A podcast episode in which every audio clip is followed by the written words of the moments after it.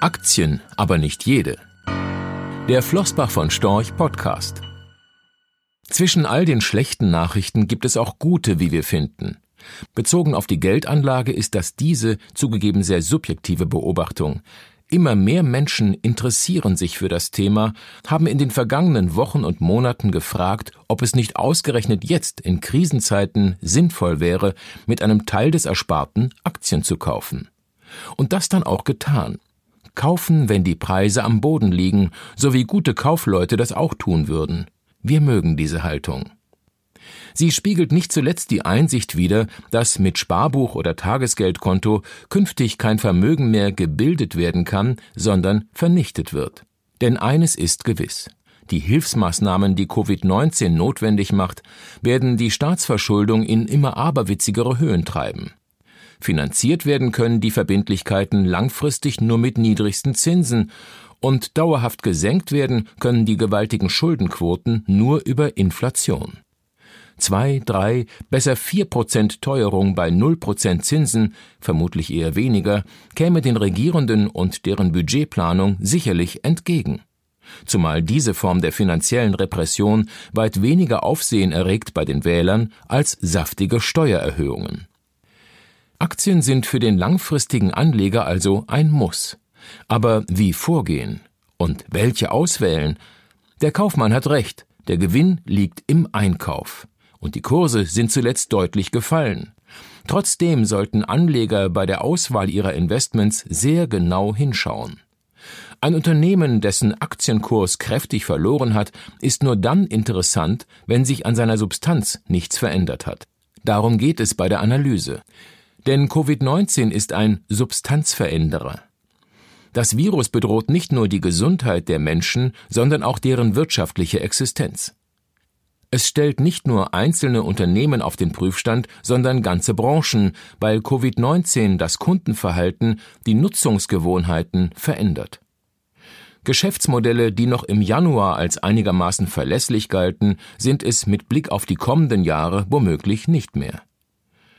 Mehr denn je kommt es für Anleger deshalb darauf an, Unternehmen zu finden, die Covid-19 nicht nur irgendwie überleben, sondern stattdessen gestärkt aus der Krise hervorgehen.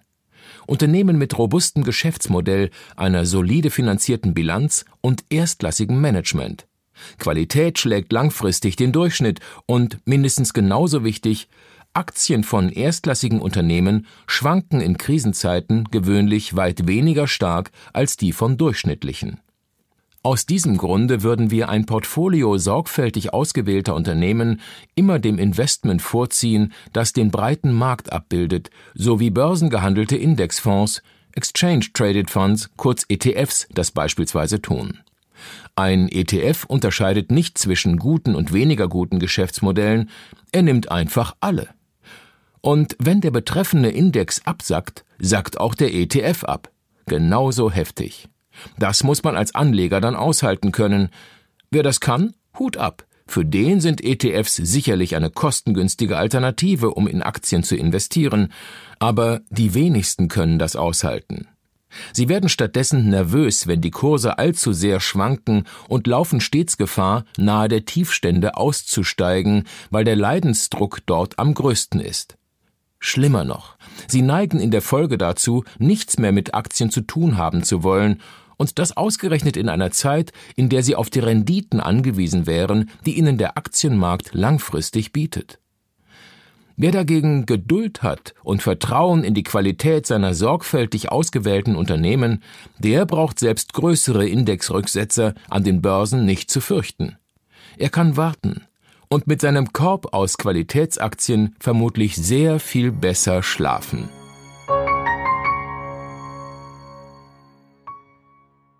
Rechtlicher Hinweis diese Publikation dient unter anderem als Werbemitteilung. Sie richtet sich ausschließlich an deutschsprachige Anleger mit Wohnsitz bzw. Sitz in Deutschland, Österreich, Luxemburg und in der Schweiz. Die in dieser Veröffentlichung enthaltenen Informationen und zum Ausdruck gebrachten Meinungen geben die Einschätzungen von Flossbach von Storch zum Zeitpunkt der Veröffentlichung wieder und können sich jederzeit ohne vorherige Ankündigung ändern. Angaben zu in die Zukunft gerichteten Aussagen spiegeln die Zukunftserwartung von Flossbach von Storch wider, können aber erheblich von den tatsächlichen Entwicklungen und Ergebnissen abweichen. Für die Richtigkeit und Vollständigkeit kann keine Gewähr übernommen werden. Der Wert jedes Investments kann sinken oder steigen, und Sie erhalten möglicherweise nicht den investierten Geldbetrag zurück. Mit dieser Veröffentlichung wird kein Angebot zum Verkauf, Kauf oder zur Zeichnung von Wertpapieren oder sonstigen Titeln unterbreitet. Die enthaltenen Informationen und Einschätzungen stellen keine Anlageberatung oder sonstige Empfehlung dar. Sie ersetzen unter anderem keine individuelle Anlageberatung. Angaben zu historischen Wertentwicklungen sind kein Indikator für zukünftige Wertentwicklungen. Diese Veröffentlichung unterliegt Urheber-, Marken- und gewerblichen Schutzrechten. Eine Vervielfältigung, Verbreitung, Bereithaltung zum Abruf oder Online-Zugänglichmachung, Übernahme in andere Webseite, der Veröffentlichung ganz oder teilweise in veränderter oder unveränderter Form ist nur nach vorheriger schriftlicher Zustimmung von Flossbach von Storch zulässig ein umfangreiches Glossar zu Themen und Begriffen finden Sie auf www.flossbachvonstorch.com/glossar/.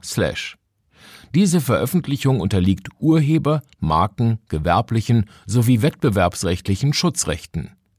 Copyright 2020 Flossbach von Storch. Alle Rechte vorbehalten